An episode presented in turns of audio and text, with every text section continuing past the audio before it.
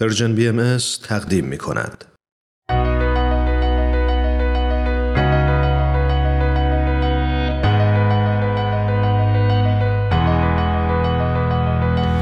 من تنین تشکر هستم. اومدم تا از قصه زندگی آدما بگم. آدمایی که اهل همین زمینن. آدمایی موندگار که با قسمتهایی از زندگیشون و مسیری که رفتن می‌تونن راهو به ما بهتر نشون بدن و مسیرمون رو هموارتر کنن. به نظر من همه ما آدما برای هدفی به دنیا اومدیم و چه عالی میشه اگه برای رسیدن به هدفمون بهترین خودمون باشیم. داشتم به چیزایی فکر می‌کردم که بین هممون مشترکه. با تمام تفاوتهایی که داریم با اینکه زندگی هر جای دنیا یه اسمی داره. با اینکه اگه یکی یه روزی عربی یا پرتغالی حرف بزنه و ما هیچ ایده ای نداشته باشیم که منظورش چی بوده اشک، خنده و عشق هر جای این جهان یه حس مشترک به ما میده. تک تک ما تجربه مشترک زندگی، عشق و مرگ و خواهیم داشت. فرقی هم نداره از کجای این دنیا اومده باشیم. از هر جا که باشیم از جنگ می ترسیم و با شنیدن صدای خنده یک کودک لبخند رو لبامون میاد. با در نظر گرفتن تمام این مشترکات به هنر رسیدم. نقاشی، فیلم و موسیقی یا هر هنر دیگه ما رو به وجد میاره. انگار که فارغ از نوع فرهنگ و گویشمون به زیبایی می‌تونه روح ما رو تحت تاثیر قرار بده. این قسمت مینیمالی به رنگ سبز.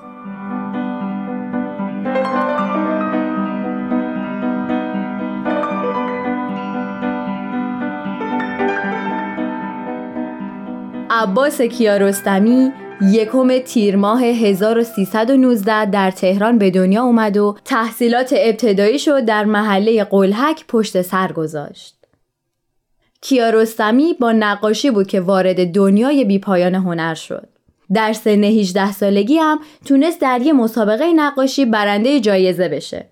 در دانشکده هنرهای زیبای تهران به تحصیل تو رشته گرافیک و نقاشی پرداخت.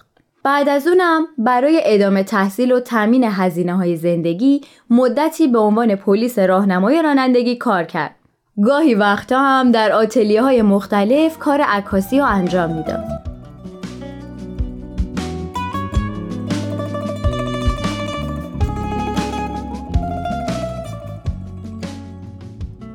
تو کشور ما هنرمندای زیادی هستن که برای همه ما نام آشنایی دارن و قطعا عباس کیارستمی یکی از این افراد و خیلی باور دارن که ایشون پدر سینمای ایرانه.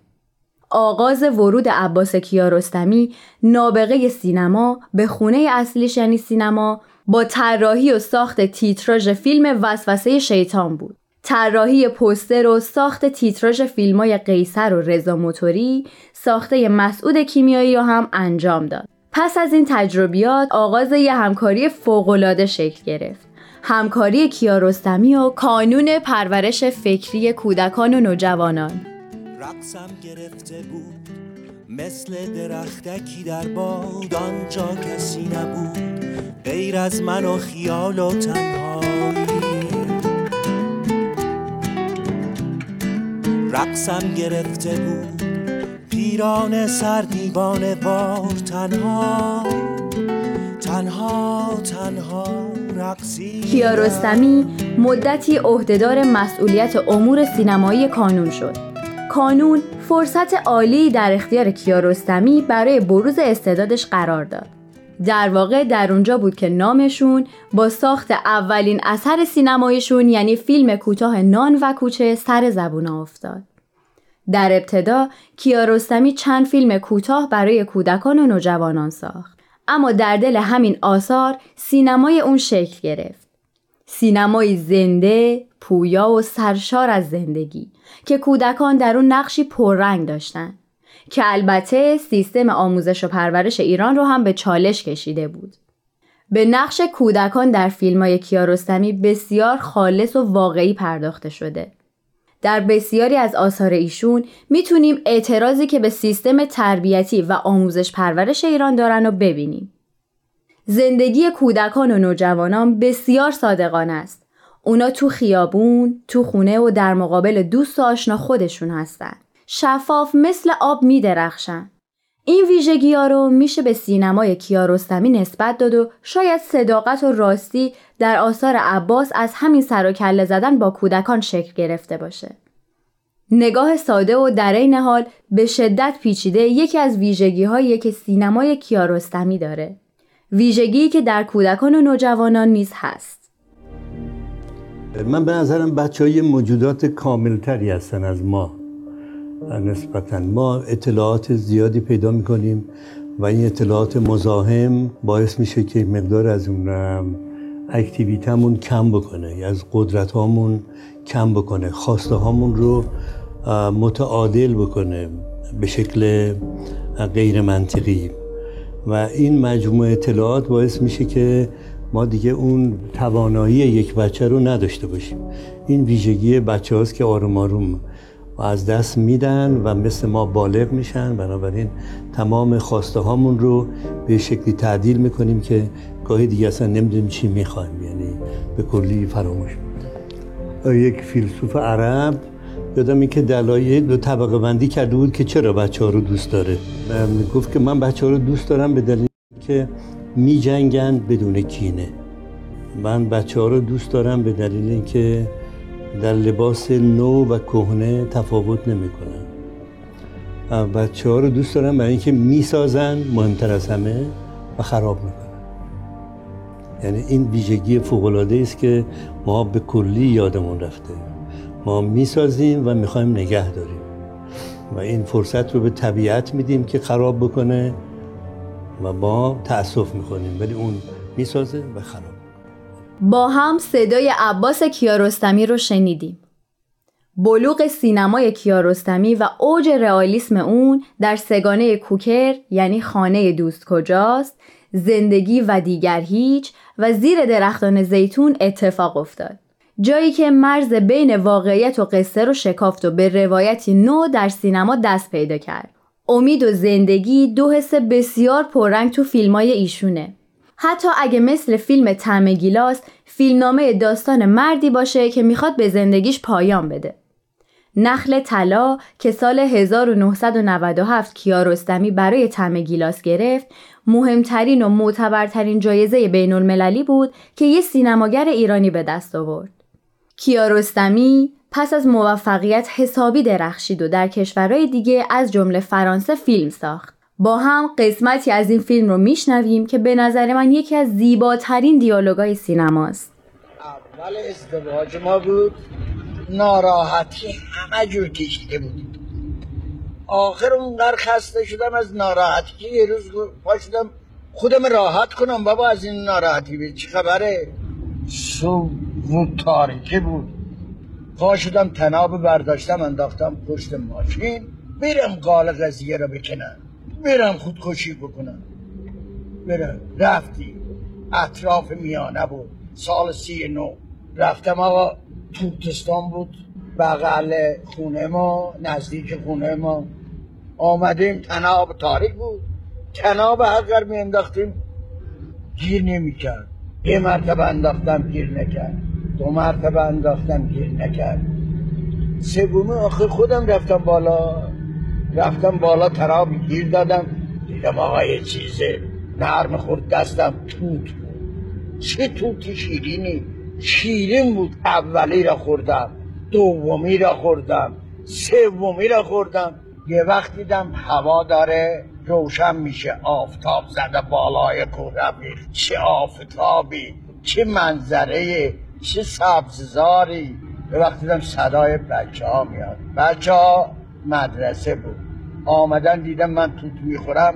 گفتن آقا درخت تکون بده. ما هم درخت تکون داریم. اینا خوردن.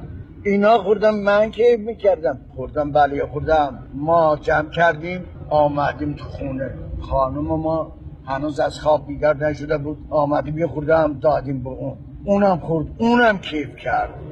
رفته بودم خودکشی کنم. توت چیدم آوردم؟ آقا یه توت ما را نجات داد. تو خوردی و خانمم تو تو خورد و همه چی هم خوب. خوب نشد. فکرم عوض شد. البته که اون ساعت خوب شد. ولی حالم عوض شد. در این دنیا هیچ کس نیست تو خونهش حرف نداشته باشه. محاله. این همه روی زمین آدم هست. محاله آقا.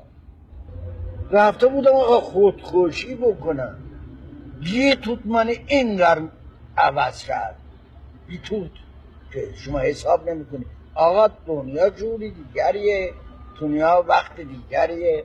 تو عوض کن فکر تو. دنیا رو عوض کن. کیارستمی فراتر از یه فیلمساز یه انسان و الگوی انسانی برای جامعه بود. عینکی که از اون به زندگی مینگریست سرشار از نگاه های انسانی و امید بود. امیدی نه تو خالی بلکه پرمحتوا و با دلیل.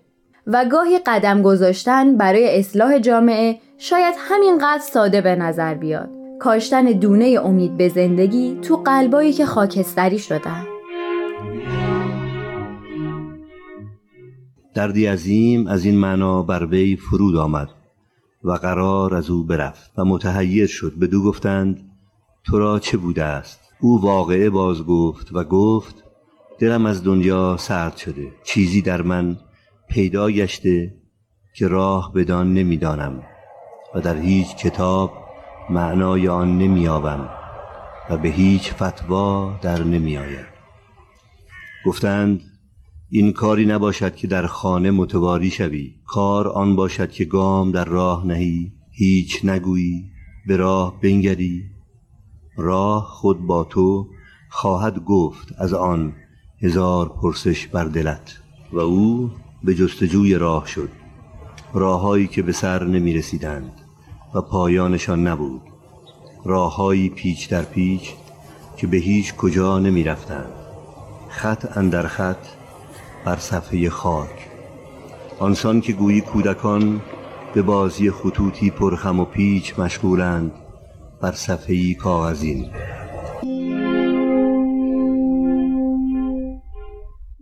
سرانجام عباس کیارستمی به دلیل بیماری های متعدد راهی بیمارستان شد و به پیشنهاد پزشکان برای ادامه درمان به فرانسه فرستاده شد که متاسفانه قبل از تموم شدن آخرین فیلمش در پاریس درگذشت.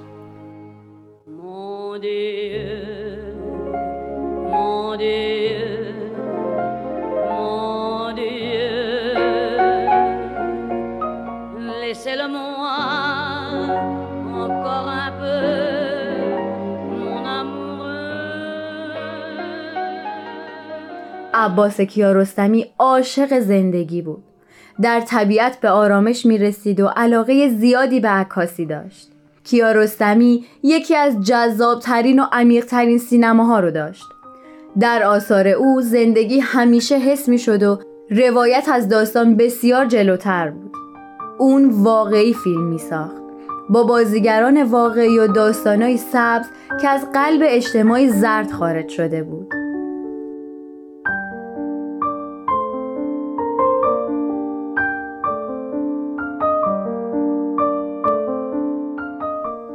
ممنون که با یه گفتنی ها کم نیست دیگه همراه من بودین. اگه تا الان فیلم های ایشون رو ندیدین پیشنهاد می‌کنم که حتما تماشا کنین. خوشحال میشیم شما هم اگه اشخاصی می‌شناسین که داستان زندگی یا قسمتی از مسیر زندگیشون براتون جذاب بوده اسم اون شخص رو برای ما از طریق at Persian BM contact توی تلگرام بفرستید ممنون که با ما بودین. تا یه شخصیت ماندگار رو با هم بشناسید. راستی یادتون نره اگه از طریق پادکست به ما گوش می‌کنید بهمون امتیاز بدین.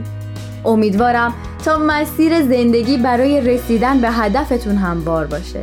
تا برنامه بعد خدا نگهدارتون. تهیه شده در پرژن BMS